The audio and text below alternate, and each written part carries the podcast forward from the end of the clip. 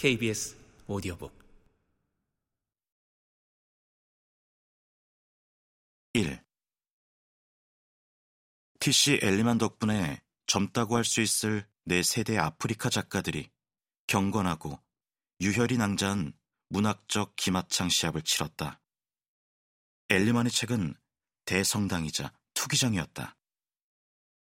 우리는 신의 무덤에 들어가듯 그의 책 속으로 들어갔고 끝날 때는 무릎을 꿇고 우리의 피를 걸작을 위한 헌주로 바쳤다.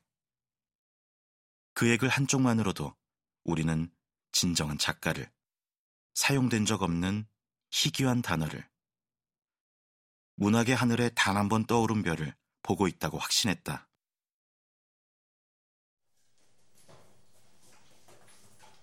우리는 엘리만의 책을 위해 저녁에 여러 번 모였다. 그 중 하루에 육감적이고 활기 넘치는 언젠가 그 가슴 사이에서 숨이 막히도록 얼굴을 파묻고 싶다는 희망을 품게 만드는 베아트리스 난가가 호전적으로 말했다. 그러니까 한참 논쟁이 벌어지고 있을 때 베아트리스가 진정한 작가들의 작품만이 서로 검을 뽑아들고 논쟁할 가치가 있다고 그런 작품만이 고급 술처럼 우리의 피를 덮여준다고 그런 작품들이 촉발하는 격정적인 대결을 피하려고 두리뭉실한 의견 일치를 꾀하는 것은 문학의 명예를 더럽히는 짓이라고 했다. 그러면서 진정한 작가는 진정한 독자들 사이에 목숨 건 논쟁을 불러일으킬 수밖에 없다고 덧붙였다.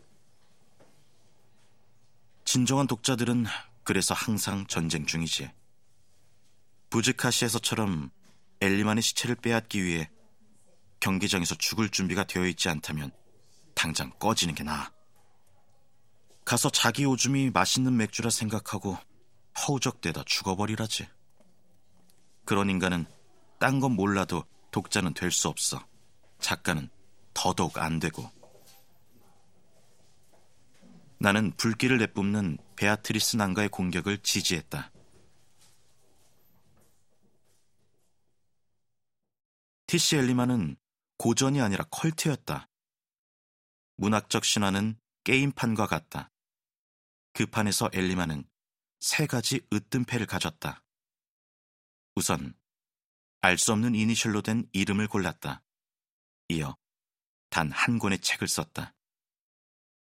마지막으로 흔적 없이 사라졌다. 그렇다. 우리는 그 판에 끼어들어 엘리만의 시체를 손에 넣어야 했다.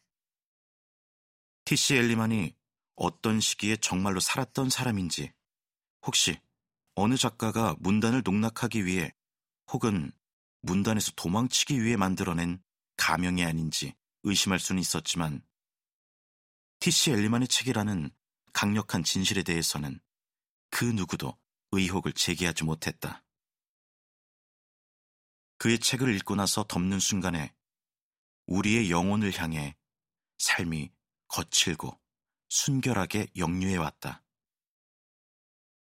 호메로스가 전기적으로 실존했던 인물인지 여부를 확인하는 일은 여전히 흥미로운 문제일 테지만 그렇든 아니든 독자가 호메로스의 작품 앞에서 느끼는 경이로움에는 별 차이가 없다. 호메로스가 누구이든 혹은 무엇이든 독자는 호메로스가 일리아스와 오디세이아를 쓴 것에 감사한다. 마찬가지로 티시 엘리만 뒤에 놓여 있는 사람, 신비화 혹은 전설은 그다지 중요하지 않았다. 문학에 대한 아마도 삶에 대한 우리의 시선을 바꾸어 놓은 작품은 티시 엘리만이라는 이름을 달고 있었다. 비인간적인 것의 미로. 이것이 책의 제목이었고, 우리는 샘물을 마시러 가는 바다소들처럼 그 책으로 돌진했다.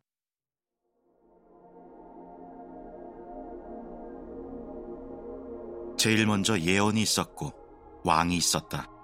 그리고 예언이 왕에게 말하길, 땅이 너에게 절대적인 권력을 주리라. 하지만 그 대가로 늙은 사람들의 유해를 내놓아야 했다. 왕은 그 요구를 받아들였다. 곧바로 자기 왕국의 노인들을 불태워 죽이기 시작했고 그들의 유해를 자기 왕궁 주변에 뿌렸다. 그 자리에 곧 숲이 우거졌다. 그 음산한 숲을 사람들은 비인간적인 것의 미로라고 불렀다.